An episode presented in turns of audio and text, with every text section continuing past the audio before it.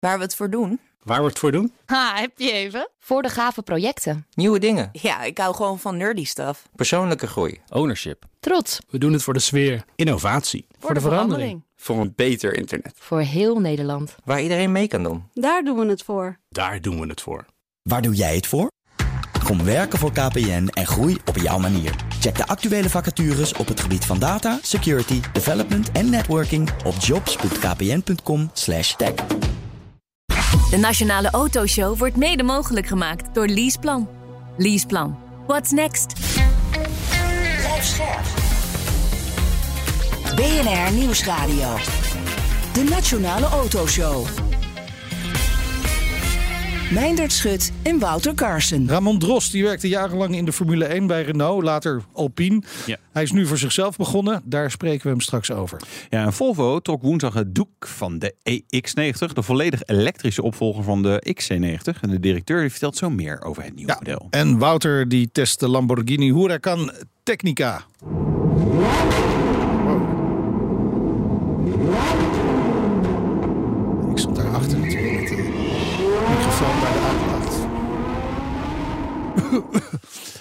Nee, dat valt wel mee. Ja. Maar veel, veel herrie. Ja, een tunneltje hoort. tunneltje. Galmen. Ja, mooi is ah, dat, Dit hè? is wel echt, eh, ja, porno, zeg maar, Ja. qua geluid. Echt wel Ja, de- je kunt ook zeggen, tunnels hebben straks niet echt meer een functie als we allemaal elektrisch gaan rijden. Nee, dan hoor dan- je dan- eigenlijk veel meer van alle andere herrie en bandengeruis. en dat is en niet zo leuk. Nee, dat is, nee, dat is niet leuk. Nee, dus stoppen met die tunnels. Ja, straks. stoppen met elektrisch rijden. Ja, eh, dat kan ook. Dit is nog niet te laat, jongens?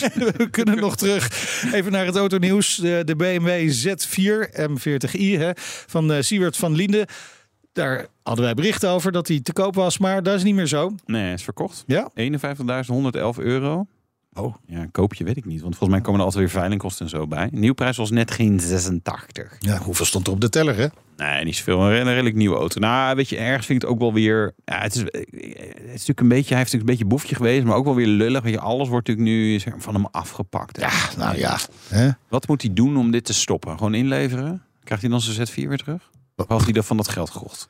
Ja, ik weet niet. Hè? Nou ja. Ik denk dat gewoon even op de blaren moet zitten. Ja, ja, dat, Ja. dat ook. Dat ook. Eh, en als hij dan weer terugkomt, dan kan hij weer een andere auto aanschaffen. Bijvoorbeeld een donker Ford ja. F22. Ja, de opvolger van de D8 GTO. Eh, 10 december gaan ze het eh, doek eraf trekken en vertellen wat het allemaal is. Ja, is sneller dan de D8 GTO. hypercar. Zuiniger ook. Ja, hypercar. Ze hebben het zelf over supercar in, Oh, in, in het persbericht, zag ik. Waarbij je altijd weer de, je kan discussiëren over wat is dan een sportauto, hypercar, supercar. Eh, Weet je wat, dat doen we dan op 16 december. ja. Want dan komt uh, is Denny. Donkervoort eh, hier in de studio. Ik ben wel benieuwd wat het wordt. Eh, Ja. hè, en, en maakt ze hele grote stappen, kleine stapjes. Nou ja, we gaan het zien. We gaan het zeker zien. Eh, sneller dan de Mercedes AMG One op de Nürburgring. Dat wordt echt wel lastig de komende nou, tijd. dat zeg je, maar eh Donkvoort heeft wel een tijdje het uh, Nürburgring Ja. eh, eh, record eh, gehad. Dat is een groot vleugel op de. Nou ja, misschien met die de F22. 18 volgens mij. Ja, Ja. nou ja, weet je, gewicht en vermogen. AMG One heeft, heeft hem nu 635.183, 8 seconden sneller dan de. Porsche 911 GT2 RS. Alleen Dit is hem. Het klinkt een beetje als een Formule 1 auto op eh, de PlayStation. Ja, ja, het is ook een beetje sound synthesizer. en. Wel grappig, je hoort op een gegeven moment ook even wheelspin. Dat hij toch, weet je wel, je zit al in de vierde of vijfde versnelling. Weet je wanneer het clipje begint. Maar dan je denkt, oh ja, dan toch komt hij nog een beetje, een beetje los. Porsche moet aan de ene kant aan de bak, aan de andere kant die GT2 RS. Ja, dat is het vorige model. Dus eh, hè, als ze Ja, weer een maar daar heeft GT2 RS... iemand bij Porsche heeft wel zijn schoenen opgegeten natuurlijk, uit frustratie.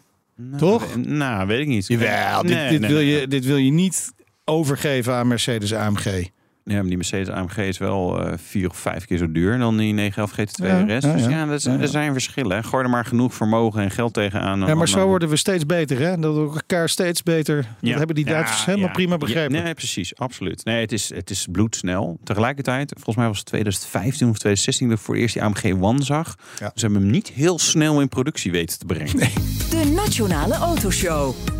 Wel in productie. Nou, ja, gaan we zo even vragen. Ja, oké. Na wekenlang teasen onthulde Volvo-topman eh, Jim Rowan deze week in Stockholm de volledige elektrische opvolger van de XC90.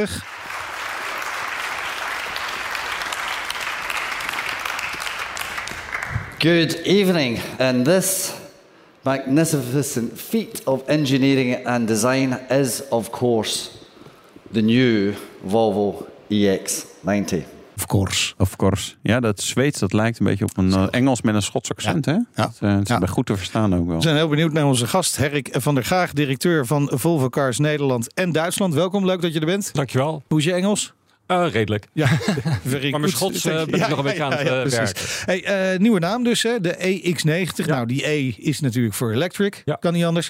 Is dat toch wel een beetje wennen? Want er werd eerder gesproken over de naam Embla. Ja, dat klopt. dat is een, gesneuveld, eh, of is die- is nou, dat was nog een die E aardige afleidingsmanoeuvre voor iedereen Ah, in ja, de wereld eh, wat er gebeurde. Nee, heel duidelijk is gekozen vanuit de, de, de legacy die we hebben met de XC. Ja. De XC is zo'n Enorm naam. sterke naam Ja, ik bedoel, in ja. Nederland alleen al XC90 volgens mij de, de meest Alleen al in Nederland. Hè? de meest Enorm. populaire, de meest populaire SUV die we hebben in Nederland. Ik geloof 20.000 die er op het ogenblik rijden. Ja. Ehm, dus er is heel duidelijk gekozen om dicht bij onze legacy te blijven. Dus vandaar electric, dus EX. En daarmee ook duidelijk aangeven dat we de stap maken naar volledig elektrisch. Jullie weten, vanaf 2030 zullen alle auto's eh, 100% elektrisch zijn bij Volvo. In Nederland al veel eerder. Als te- tegen teleurstelling van alle geluiden die we net gehoord hebben, zullen wij al eerder, hè, Wouter had het net over vijf cilinders, eh, zullen we wat eerder al eh, Ja. in Nederland eh, volledig elektrisch zijn. Dus alle nieuwe auto's die nu gelanceerd worden, zullen ook met, dat, met die nomenclatuur eh, wel komen. Oké, allemaal EX en dan 40, 50, 60, 70, 80. Nou ja, noem het allemaal op. Ja, van- je fantasie zeggen. is groot. Ja, ja weet zeker. zeker. Ehm, alleen elektrisch, geen 90-serie dus meer met verbrandingsmotoren? Jazeker, de huidige XC90 die we, die we voeren, Ja. eh, die zal ook nog een tijd in parallel blijven. Kijk, Ja. Nederland loopt ver vooruit op elektrificatie, Mhm. maar nog niet iedereen in, eh, in, eh, in de wereld is zover dat je Nee. overal kunt laden. Ja. Dus met name om die elektrificatiestap te maken. Vandaar dat onze doelstelling wereldwijd 50% e- geëlektrificeerde voertuigen zal zijn eh, in 2025. Zal je zien dat de XC90 eh, en eigenlijk de, nog een aantal andere auto's op het SPA-platform nog een tijdje zullen worden doorgevoerd, Ja. maar dan alleen nog in plug-in eh, hybride. Ja. En met de naam Polar achterop, want dat eh, deden we in het verleden ook. Hè? De Dat is een 240. laatste versie, was dat altijd. Ja. Als je die gaat zien, als je dus een Polar versie Ja, gaat zien in de nou, communicatie, dan weet je dan dat weet je dat is de laatste. Ja, Ja, ja. Op Polar of Winner is dan Ja. ongeveer de uiting van de laatste Dat versie. is wel mooi om te hebben. Snel Ja, kopen absoluut. dan, want ja, weet je, daarna wordt alles elektrisch. Specificatie even, EX90. Weet je, een volledig nieuw, waanzinnig, alles. eh, Ja, volledig nieuw. Eh, ik denk eh, voor Volvo, als je daarmee mag beginnen, wat ik altijd zeg, het is de meest veilige Volvo die Volvo tot nu toe ooit gebouwd heeft. Ja, maar dat Eh, zeggen jullie over iedere auto en dat is ook elke keer weer waar. Nou, dat is Nou, dank je. ja. Dus dat is goed. Eh, Zevenzitter, maar als je even kijkt naar de specs, als je kijkt, eh, eh, 111 kilowatt accupakket tot 600 kilometer range. Ja. Vermogen meer dan voldoende voor de, voor de, de PK-liefhebbers, volgens mij van 408 tot 520. Ja. Ehm, meer dan voldoende. Ehm, het is in zijn segment de enige zevenzitter. Ik denk dat dat ook uniek is. Dat is ook wat Ja. onze klanten aanspreekt. Welk segment hebben we het dan over? Het segment van een grote SUV. Ja. Nou ja, Tesla Model X is ook al 7 zitter, toch? Ja, of, maar- of 6 zitter, weet ik niet. Ja, 6. Oh ja. En eh, probeer, er, maar- probeer er maar eens een nieuwe te kopen. Lukt. Ja, maar dan komen we... Nee, ja, in het segment. Ja, maar de, je hebt de Mercedes eh, EQB, is ook een 7 zitter. Ja. Een Tesla Model Y is ook een 7 zitter. Ja, nou ja, goed. Eh, prijs dan, want jij zei in zijn segment, dat is dan Ja, ja, het- eh, duurder dan een EQB. Eh, hij zit in, eh, als je het vergelijkt, hij zit net eh, de, de lanceereditie die nu uit gaat komen. Wij zijn Ja. gisteren of woensdag zijn wij live gegaan. De auto is om kwart over drie in Zweden onthuld. En volgens mij ging om kwart voor vier eh, in Nederland online ging, eh, de, de auto in de verkoop. Ja. En eh, de eerste editie die wordt verkocht is alleen de, de, de deluxe uitvoering met de Twin Performance motor. Ja. En die gaat voor 107.000 euro. Ja, en dan ging je in de verkoop en dan ga jij natuurlijk nu roepen... nou, en dat ging echt fantastisch, want we hebben Ja, gewoon... die is, eh, ik, ga, ik ga mensen Ja. niet gek maken in het land, maar de, de auto is zeer goed van start gegaan. Ja. Wereldwijd de eerste dag, gewoon de eerste uren zagen we de eerste auto's al binnenkomen. En je ziet dat zowel bij onze dealers als zowel online de auto eigenlijk al gelijk opgenomen is. De auto is lang genoeg geteaserd. Hè. Ja. Eh, dat werd ook aangegeven. Dus we hadden ook veel klanten al die eigenlijk al daarvoor klaarstaan. Eh, de auto wordt, heeft een lange aanlooptijd, dus de auto wordt nu gestart met verkoop. En we leveren daarmee ook een bewijslast van elk jaar een nieuwe elektrische auto. Dus eh, volgens mij had je het al op je blog laten zien. en, en de afsluiting van de, van de opening was al heel duidelijk zichtbaar van hey, volgend jaar ook weer een auto. Dus misschien zien we elkaar volgend jaar nog een keer. Ja, dat zou kunnen. Ja, ja nee, je zegt uh, volgend jaar, maar voor eigenlijk komt die pas volgend jaar op de markt. Dus ik kan wel zeggen, ja, ieder jaar een nieuwe elektrische auto. Maar we, we de, lanceren elk jaar. Ja, ja, ja, ja, ja precies. Ja, ja. Goed op de details. We lanceren elk jaar een nieuwe auto. Dus dit jaar. Dat is weer echt Elon Musk strategie. Die heeft inmiddels uh, echt een hele rij aan auto's die je, die je nog steeds niet kan kopen. Of, nou, het, het voordeel is, je kunt, als we hem lanceren, kun je hem ook kopen. kopen. Dus je krijgt hem alleen nog niet. Ja, precies. Wanneer, wanneer krijg je hem? Als je hem nu zegt van, nou oké, doe Als je hem nu bestelt, dus de, de klanten die nu bestellen, daarvan wordt de auto eind volgend jaar gebouwd. Ja, en als mijn het nu bestelt als VIP? En dan betekent dat hij, dat hij ook eind volgend jaar wordt misschien gebouwd. En dan betekent dat hij waarschijnlijk, ik zeg even heel makkelijk om de verwachtingen te managen, dat die eerste kwartaal 24 wordt uitgevoerd. Oké, dat is nog wel Zo ja, absoluut. Weg, maar ik heb nieuws voor je. Als je nu uh, welke andere auto bij ons ook bestelt op dit ogenblik, hebben we het gewoon te maken met lange leeftijden. De auto-industrie staat gewoon onder stress. Het voordeel wel, Wouter, is dat als je nu dan ook zonnepanelen bestelt, dat je die dan ook hebt tegen die tijd ongeveer. Ja. En de laadpaal en alles. heb ik al, zonnepanelen heb ik al. Ja, jij wel. Ja. Maar goed. Ja. En het, maar heel veel andere mensen nog niet, Wouter. Je bent zo een en wat het leuke dan is ook om te weten, is dat de auto is uh, geschikt voor bidirectioneel. Dus je auto is eigenlijk ook een grote powerbank.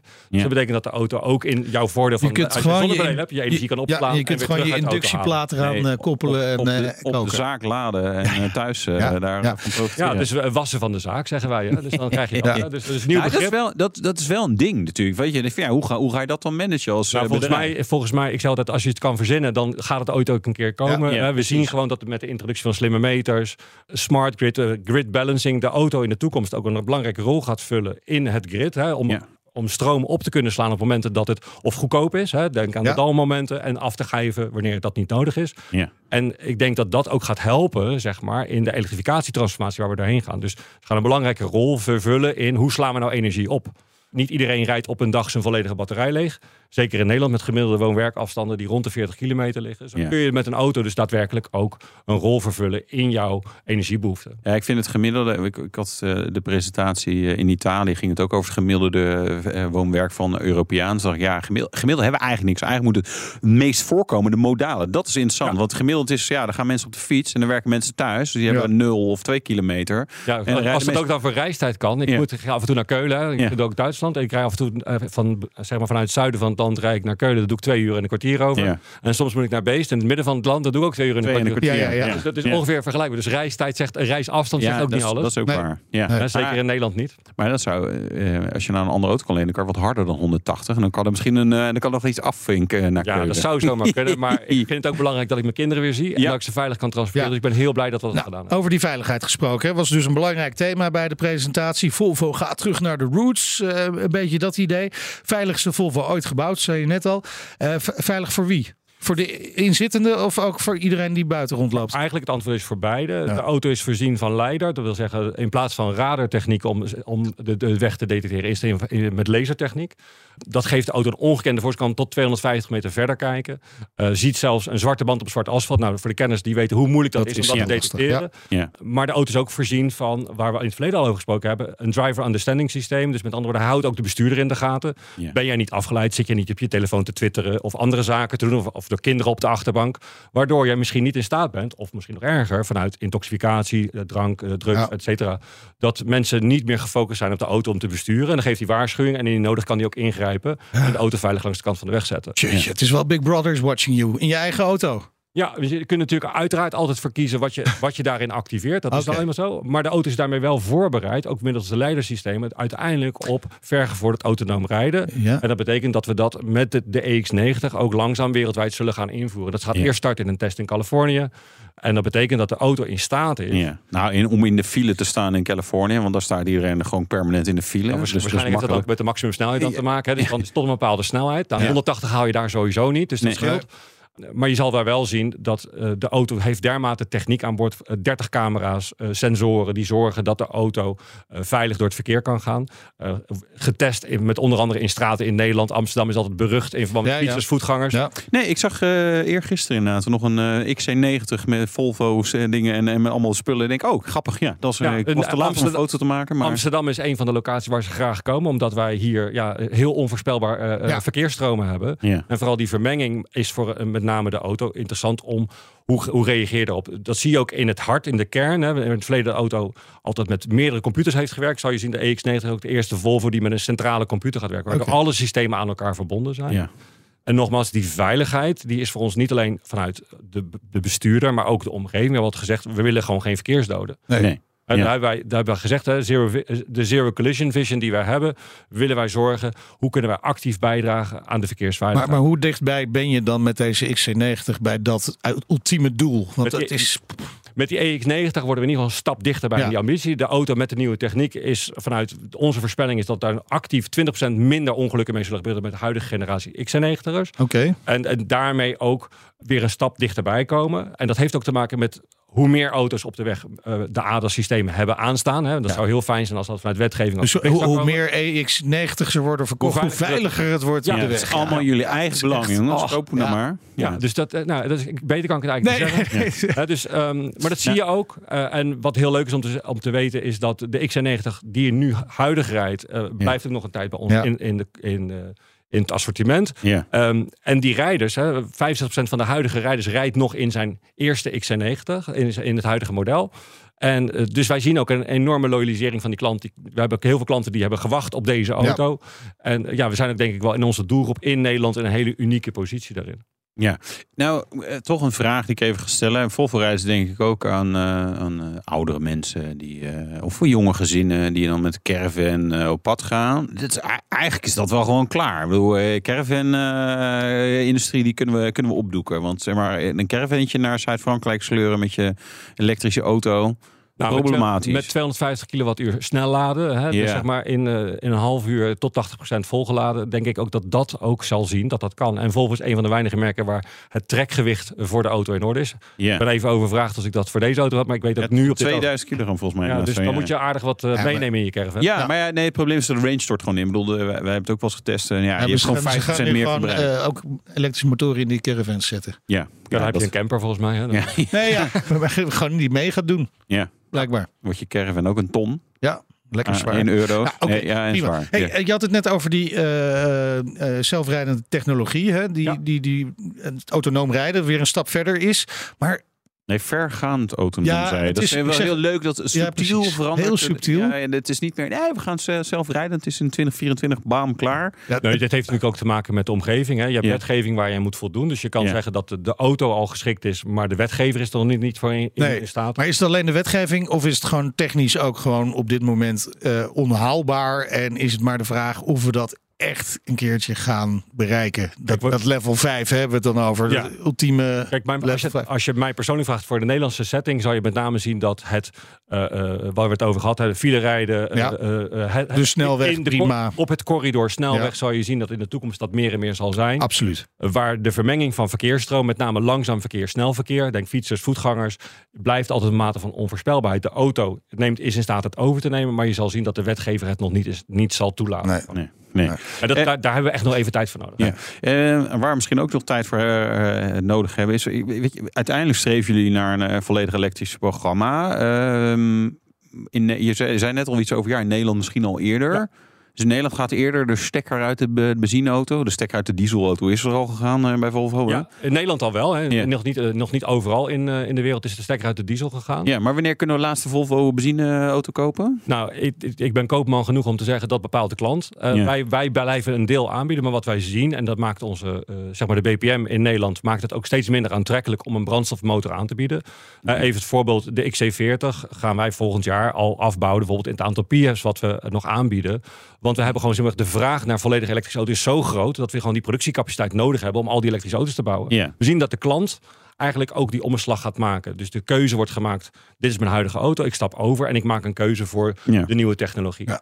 Maar toch, als jullie kijken naar je huidige gamma in verkoopcijfers, dan is het waarschijnlijk nog 70% is, is, eh, is benzine PEF. Nee, wij hebben, als je kijkt naar onze verkoopcijfers, bijna, bijna 75% van onze verkoop is met een stekker. Ja, en, daarvan nee. is, en daarvan is de helft volledig elektrisch. Ja, Ja, Oké, ja. dus dat is 37%, eh 37,5%. Ja, maar niet vergeten dat we eigenlijk maar twee modellen hebben. We Ja, hebben ja, alleen de ja, C40 en de XC40. Ja. En deze auto gaat daar een aanzienlijke stap aan toevoegen. En Maar bij welk jaar wordt het 100% ik, batterij ik, verwacht elektrisch? dat wij, ik verwacht dat wij in 2025 rond de 95%. Oké, 95%. Er zal altijd nog wat Dit, dit, dit is een grote SUV, hè, de EX90. Ja. Kleinere SUV is ook al aangekondigd. EX60 vermoed ik dan, bijvoorbeeld. Ik heb Doe geen maar een gooi.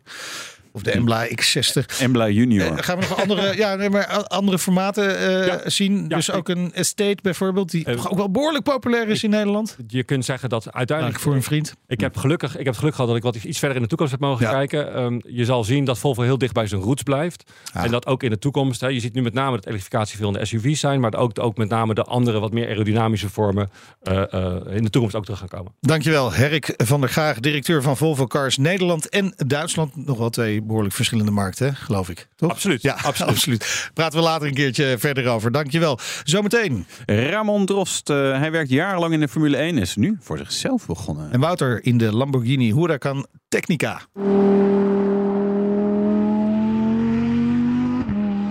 Ja, tot zo. De Nationale Autoshow wordt mede mogelijk gemaakt door Leaseplan. Leaseplan. What's next? Blijf scherp.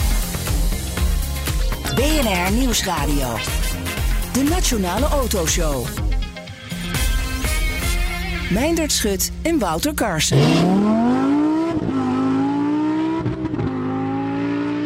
Ja, we gaan straks weer lekker brullen in de rijimpressie. Want Wouter ging op pad met de Lamborghini Huracan Technica. Het resultaat hoor je zo meteen. Maar eerst... Gaan we het hebben over snelle auto's. Namelijk snelle Formule auto's. 1. Ja. Ja. bijna zes jaar werkte Ramon Drost in de Formule 1 bij het team van Renault en later Alpine. En is het ook nog Nissan Infinity tussendoor? Ja, moeilijk, maar maakt niet uit. Inmiddels is hij voor zichzelf begonnen met het bedrijf Raptor Pro Performance. Zo, dat wil je op je auto hebben, denk ik. Raptor Pro Perform RPP. Zo, ben jij een echte RPP? Nee, nee, echt leuk. Ja. Ramon, leuk. Welkom. Dat je, fijn dat je er bent. Dankjewel. Eh je hebt ook iets meegenomen voor ons, hè? Ja, een eh, wing-end plate. Zal ik hem even Ja, pak maar. Ja, ja, ja. Echt Ge- gaaf. Geef maar even door. eh, Een als- echt als stukje dat- Formule 1. Niet laten in vallen, hè? Nederland. Oh, nee. Ah, ik kan wel een stootje hebben. Ja, de luisteraar ziet het natuurlijk niet. Nee. Maar wij hebben hier een... Ja, De zijkant van de achtervleugel, zeg maar. De, in dit geval, de, als je ervoor staat, de linker. Ja, de, re- eigenlijk de rechterkant. Ja, de rechter- dus, de maar- rechterkant, ja. Voor de kijkers links. Maar voor de echte... Ja, gaaf. heel cool. Eh, eh, Is dit, was dit afscheidscadeau? Ja, dat was mijn afscheidscadeau, ja. Ja. Een auto van afgelopen jaar. Ja. Volgens mij van de beginraces. Ja, gaaf hè? Het is gewoon een, een, een- hoe meer je ernaar kijkt, hoe meer bijzondere dingen je ziet. Allemaal vormpjes en dingetjes, verschillende materialen. Dat je denkt, nou, dat is één stuk carbon. Nee, er zit ook aluminium in. En nee, er zitten ook verschillende, eh, zeg maar, weaves van carbon. Ja, echt, eh, je, Verschillende structuren. ja. bizar. Ja. Er zitten aardig wat uurtjes in om het te fabriceren. Dus er zijn verschillende soorten carbon en eh, dus ook aluminium.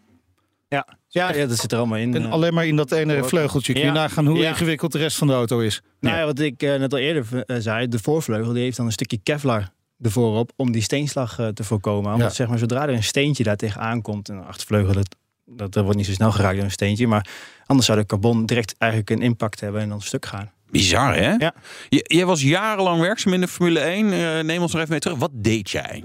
Nou, ik was verantwoordelijk voor de elektronica en de zorg dat de systemen allemaal goed is afgesteld aan de hand van de sensoren. En eh, ja, de zorgen dat de, de engineers, de andere engineers, genoeg data hebben en goede data waar ze mee kunnen werken om de auto goed af te stellen. En eh, aan de hand van eh, telemetrie, dat de feedback geven wanneer een sensor zeg maar, af zou wijken naar van zijn nominaalwaarde, wat dan ook. Dat je dat informeert naar de eh, ja, desbetreffende engineer van hou daar rekening mee in je berekeningen. Ik kan me voorstellen dat het heel snel heel veel ingewikkelder is geworden. Alle data die je uit zo'n eh, auto krijgt. Nou, het wordt wel steeds meer. Als je het vergelijkt met toen ik begon, toen had ik eh, de, de kans om het te leren bij de auto van 2012. Dat was met de V8. En als je dat vergelijkt met de huidige auto, ja, dat is wel een keer tien. Qua Ja. data ook wat erop zit en qua elektronische systemen. Dus hoe meer elektronica, eh, ja, elektronische systemen erop komen, hoe complexer en hoe belangrijker de, werkzaamheden van een data-engineer worden. Zeg maar. Ja. Die legt de basis. Ja, het- je- als jij je werk niet doet, dan de rest eigenlijk kansloos? Of hoe, hoe Nou, eh, ja. nou, niet, niet, niet direct kansloos, maar als ik mijn werk niet doe, zeg maar goede afstellingen doe. Als ik de sensoren bijvoorbeeld niet goed kalibreer, we noemen Ja. maar een druksensor. Als je die noem maar, kalibreert en je moet 0 aangeven, maar Ja. geef 5 aan. Maar iedereen gaat met 5 werken. Ja, precies. Dus dan wat gebeurt? Dan iedereen is een beetje. Dus jij legt eigenlijk de basis waarop, eh, de informatie waarop de rest van het team weer verder gaat werken Ja. aan die auto. Ja. Om de juiste afstellingen voor Ja, je moet hem een beetje zien in. eh, eh, zowel- de kwalificatie te vinden, maar ook voor de race zelf natuurlijk. Ja, nou ja, vooral in, de- in de aanloop naar de vrije training. Zeg maar, de auto die komt helemaal kaal aan, zeg maar alleen een chassis. En dan wordt de motor aangebouwd, de koppeling, de versnellingsbak. En al die procedures dat het aan wordt gebouwd, check je eigenlijk alle systemen. Ja. Natuurlijk een stukje elektronica, maar ook als het mechanisch allemaal goed werkt. En dan is het dat klaar. de, de donderdag. Heb je ook je afstelling gedaan en eh, de wielgeometrie en et cetera. En dan is de eh, auto te baan op de vrijdag. En dan heb je live data, de live, live telemetrie. En dan zorg je dus zeg maar dat die auto nog steeds goed werkt. Als er dus een sensor stuk gaat, dat die jongens in de fabriek weten: hé, hey, hou rekening mee met die sensor stuk. Neem een eh, default waarde zeg maar om Ja, ja. rekeningen mee te Ja, houden. ja. Want hoeveel sensoren zitten er dan in een Formule 1 auto? Ja, je kunt 1500 sensoren kun je zeg maar loggen, zeg maar Ja. eh, meten. Maar over het algemeen 1200 ongeveer. En dan op de zaterdag, er komt de helft ervan af op de vrijdagavond. Dus dan zou je ongeveer 600 sensoren ra- race je mee. Hoe, hoe maak je daar godsnaam chocola van? ja, dit is, dit is drechter. 1% meer, dus dat is goed. Maar de rest is 0,01. Ja, ja, weet je, dit is, dit, is heel, dit is echt heel complex. Nou, je moet gewoon... Gewoon, eerst de ja, gewoon. Ja, de belangrijkste Gewoon. daar Ja, ga je gewoon. als eerst kijken. Ja, oké. Zodat die auto eh, maar blijft lopen op de baan. Dat de hydraulische druk wegvalt. ja, het zijn wel is- Franse auto's natuurlijk. Ja, in eerste instantie eerst zorgen dat blijft. Laten we daar maar niet over beginnen. Maar, maar eh, als de druk wegvalt, dan heb je een probleem. Dan stopt die auto de baan. En kijk, dat zijn de belangrijkste sensoren die je in de gaten houdt. En daarnaast krachtsensoren op de ophanging. Kijk, die, die lage prioriteit. Maar bijvoorbeeld als je een crash hebt of een, ehm, dat je van de baan gaat over een curb heen rijdt. Dan kun je wel nagaan als die auto zeg maar goede stuiten maakt. Dat er veel eh, kracht op die ophanging komt. Ja. En als hij dan over de maximale limiet heen gaat. Kijk, dan hoor je zeg maar die andere engineers te waarschuwen, Ja, ja. informeren, van... Hey, hou je rekening mee, is het nog wel verantwoord om door te rijden? Ja, dus dat soort dingen inderdaad. hè. En dat is een heel eenvoudig voorbeeld. Welke coureurs heb jij eh, mee eh, gewerkt bij Renault en Alpine? Ik heb er best wel een aantal mee gewerkt. Dat, de, waar ik eigenlijk het meeste mee werk was Esteban en eh, Nico Hulkenberg. Ja. Maar ook eh, met Daniel Ricciardo, Fernando Alonso, Julian Palmer. Nou, ook in de, toen ik, voordat ik begon zeg maar, in het raceteam, werkte ik zeg maar, in het testteam van Renault. En daar had je zeg maar, ook eh, Nicolas Latifi. Ah, ja. Eh, ja, kijk, dat is wel leuk. Crashes, sensoren. Ja, dingen. Ja. Heel Ah, veel specialiteit Er komt echt een rare metingen. Oh, wat een Latifi, dat kan. Ja, nee. ja. van, van al die mensen, eh, een soort favoriet? Of zijn er grote verschillen tussen die mannen? Dat je denkt, oh ja, dat, dat dat is echt wel lekker werken. Of juist eh, ingewikkelder. Of die vraagt veel. Nou, ingewikkeld niet. Maar met Nico Hulkenberg had je wel een leuke band, omdat je ook toch een beetje Nederlands met elkaar Ja. slap kan Ja. roeren. En dat, ja, dus dat is wel grappig. Dat helpt wel. Ja, Ja, dat- is natuurlijk wel grappig, hè? Want eh, aan de ene kant geven die sensoren geven feedback over die auto, maar die, die coureur geeft ook feedback over de, de auto. En de goede coureurs horen we altijd, die geven feedback. Ja. Maar merk je dat dan ook? En, en zie je dan ook bijvoorbeeld dat de coureur, de goede coureur, de juiste dezelfde feedback geeft als jouw sensoren bijvoorbeeld? Hun verifiëren eigenlijk wat je ziet. Ja, ja. Wanneer hun feedback goed is. Kijk, jij kan ook fouten maken. En dingen Ah. dat, je altijd ziet, zeg maar, ze kan misschien niet waar zijn. Of Nee, precies. er is een reden voor waarom je dat ziet, omdat hij dat heeft gedaan op een bepaalde manier. Hij zegt, nou, Ja, ja, ja. dat doe ik op die manier. Maar dat is het, het is altijd een, een spelletje van eh, beiden natuurlijk. Wij geven hem een stukje, wij hebben eigenlijk een rugzakje die wij hem kunnen geven van, oké, wat vind je moeilijk? Dat? Oké, dan gaan we daaraan werken. Zo werk je door het hele circuit, zeg maar, qua bochten heen. Ja. Om het hem zo makkelijk mogelijk te Maar maken. dat betekent dus, en met, met die coureur, maar eigenlijk met het hele team, je moet je mee kunnen lezen en schrijven. Hè? Eh, Blind eigenlijk.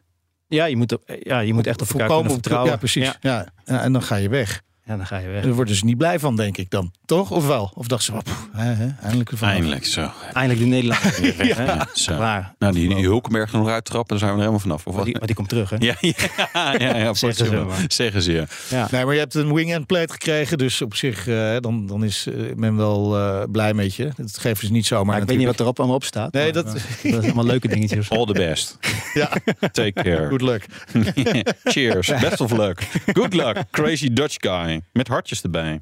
Mm. Kijk, Oh, dat zijn de beste, hè? Ja, ja, ja, precies. Nee, eh, voor, ehm, zagen ze het aankomen? Soms weet je natuurlijk op een gegeven moment van... joh, weet je, dit is, hij loopt op zijn laatste benen. Hij is wel een beetje klaar mee. Of, of was het een shock voor ze? Nou, ik liep niet, op mijn laatste benen. Het was zo van... Het is ook niet op één nachtje slapen dat je denkt van ik stop Nee. ermee. Of nou, stoppen is een groot woord. Maar ik, ik was toe aan iets nieuws. En dan begin je wel in het begin van het jaar... geef je een keer aan van ik wil wat dingen veranderen. Ik wil iets meer of eh, iets anders hoe jullie het eh, nu doen. Zo zou ik het niet willen doen. En is er een mogelijkheid om mij daarin zeg maar, te ontwikkelen, dit en dat. Wat, wat ook wel gebeurd is. Maar op den duur, ik was toch nog niet helemaal eh, naar mijn wensen. Nee. Toen dacht ik, weet je wel, ik had ook al nog de droom om een eigen bedrijfje te beginnen. En toen heb ik in oktober heb ik aangegeven om te stoppen bij het team. En dat sloeg wel in als een, een bom. Zeg maar, of als een bom is misschien een groot woord. Maar ze vonden het natuurlijk niet leuk en ze wilden me graag houden. Wat ik natuurlijk ja, heel erg leuk vond, omdat dat ze probeerden mij te houden. Maar eh, ik zei nee, mijn keuze heb ik gemaakt en ik wil dat graag uh, gaan volbrengen. Maar waarom dan? Want je zit in een droomwereld van de Formule 1. Bedoel, er zijn mensen die geven hun, uh, een van hun nieren daarvoor af, zeg maar. Dus waarom toch dan de beslissing om te, om te stoppen bij de Formule 1? Maar, nou, nu? Nou ja, nu, ik ben gestopt in het raceteam. Yeah. Maar mijn eigen bedrijf ben ik nog steeds actief in de Formule okay. 1. De reden waarom ik eigenlijk wilde stoppen, zeg maar, was het... Je bent nooit thuis. Nee. En uh, daarnaast, ik probeerde het wel een bedrijfje op te zetten naast het racen. Maar dat is wel echt heel, heel intens. Want je, de meeste mensen denken van, oké, okay, is maar uh, 23 races. Of maar 23 races en 23 ja, races. Ja, nou, drie dagen. Drie, nou, ja, ja, precies, drie dagen. Maar je begint ja, daar... Uh, leuke nee, je bedoelt 300 dagen, oh, de, drie keer de 23. Nou, je hebt zo ongeveer 300 dagen over. En kerst eraf. Nou, Sinterklaas ja, en Pasen. Ik denk dat je plus minus 300 dagen iets meer... Maar het hoeveel, hoeveel, hoeveel ben je weg? Plus minus 40 weken. Dus uh, ongeveer ja, 280, 290 dagen. Want het seizoen begint eigenlijk al in januari, de tweede week van januari. Dan ga je naar uh, Oostenrijk op de testbank. Testen, testen, testen. De motor, zo'n de powertrain. Ja. Dan ben je daar twee weken. Kom je terug een weekje. Dan ga je naar Barcelona, naar Bahrein.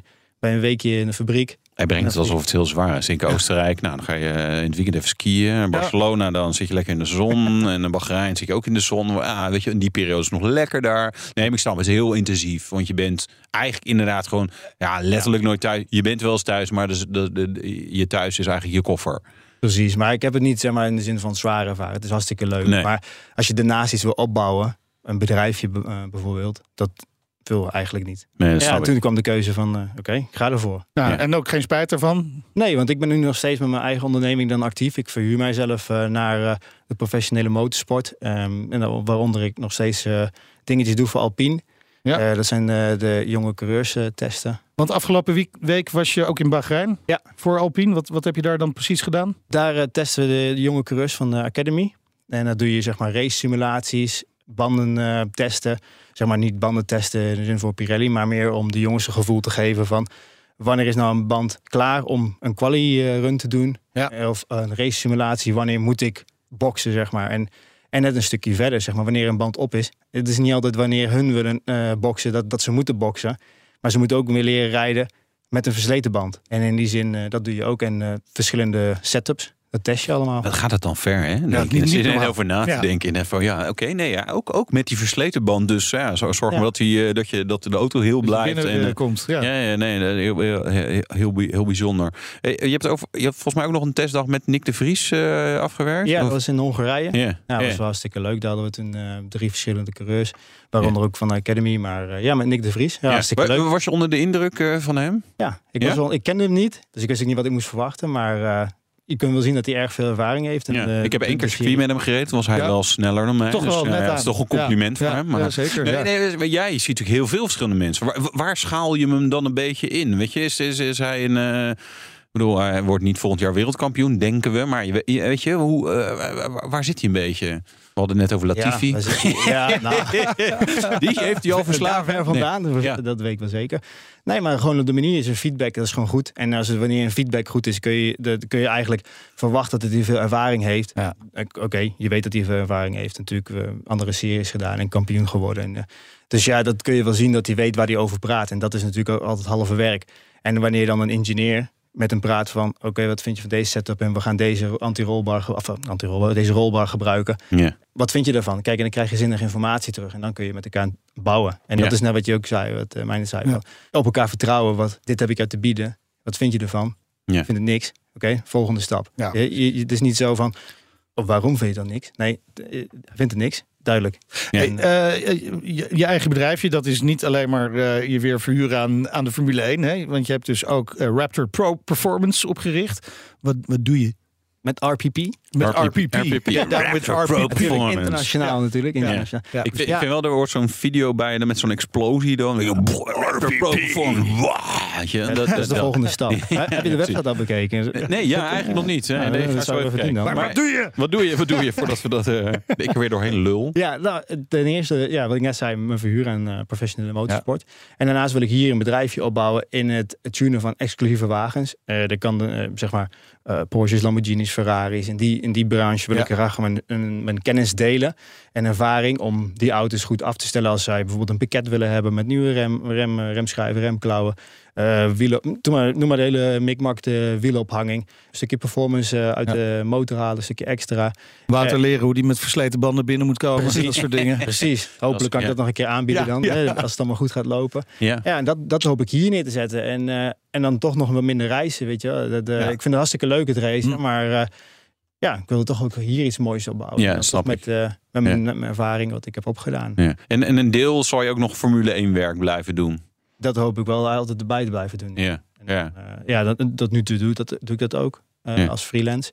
En ik wil dat dat gewoon ook een stukje exclusiviteit aanbieden naar mijn klanten. Van oké, hij is nog steeds actief in de Formule Ja, ja. 1. Dus het is een stukje exclusiviteit ook naar hun toe van Ja. de manier waarop we Ja, maar dat is natuurlijk wel, ja, het is, het zeg maar de koningsklasse van de, van de autosport. Dus de, de- Formule 1 kennis in jouw Lamborghini. Nee, nou ja, nee, ja, ja, op die manier. Ja, ja, ja, Ja, toch? Ja, want zelf hè, rijden ze geen Formule 1 Lamborghini. Nee. Dus ja, die moeten dan ergens anders vandaan Ja, halen. precies. Nee, ik, ik snap het wel. Het is wel, het is wel een mooie, mooie combinatie. En, eh, Ja, ik wil ook alleen maar dat kwaliteit producten leveren. Hoe exclusiever, hoe beter, kan ik me voorstellen. Toch? Precies. Precies. Heel veel succes en dankjewel Ramon Drost, oprichter van Raptor Pro Performance, RPP. De rijimpressie. Wouter test de Lamborghini Huracan Technica.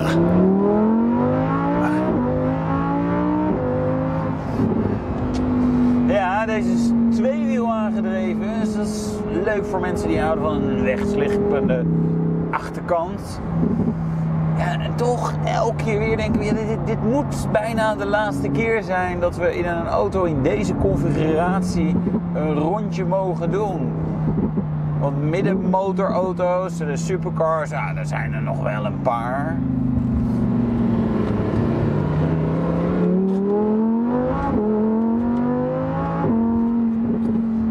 Ja, dan is dit ook nog de fantastische atmosferische blokken. We hebben al meerdere keren daar de lofzang over, eh, hoe zeg je dat eigenlijk? Getrompeteerd? Nee, eh, de, de lofzang gestoken. Nee. Goh, ik weet niet, ik heb mijn, eh, mijn spreekwoorden gewoon niet eens meer. Maakt niet uit, dat is, dat is wat zo'n Lamborghini Huracan Technica met je doet. Je raakt er gewoon helemaal van in de war. Fantastisch klinkt dit toch? Heel lekker. Het is hier een beetje glad. Wil die, wil die je wel een beetje helpen af en toe. Afhankelijk van de stand die je kiest. Maar goed, we hebben ooit gereden. Normale Huracan. Volgens mij lang, lang, lang, lang geleden. Toen kwam de Huracan Performante. Leuke auto ook. Mooi ook. Hè, met die eh, actieve eh, aerodynamica. De ALA. Eh, daarna kwam de Huracan Evo. een soort gefacelifte Huracan. En daarna kwam de Huracan STO. Een soort Huracan Performante. Maar dan met een andere naam. En een nogal hufterig uiterlijk. Het begint echt hard te regenen. Horen we dat? Het begint ondertussen even echt te regenen. Had ik nu maar een vierwiel aangedreven versie. Eh, want deze Huracan Technica, ja, het is eigenlijk een Huracan STO, maar dan met, met ja, gewoon wat tammer uiterlijk. En als ik zeg tammer, dan bedoel ik eigenlijk misschien iets mooier. Maar alle goede dingen verder van de Huracan STO zijn gebleven. Dus aandrijflijn, ondersteltechnologie, dat geluid.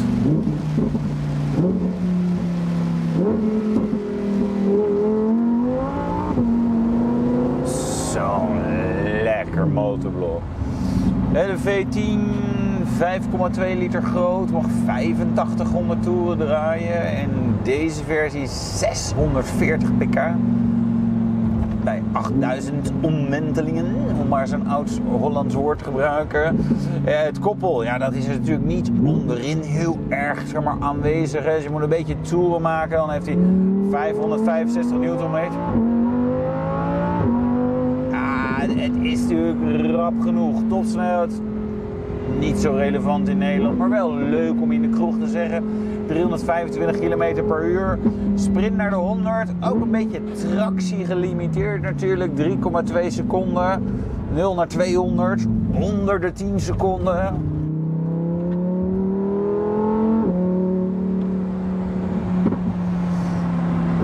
Eh, Ja, Dus achterwiel aangedreven. eh, En ook dus op droog met 640 pk. Ja, de Huracan Technica wil echt wel een beetje dwars gaan.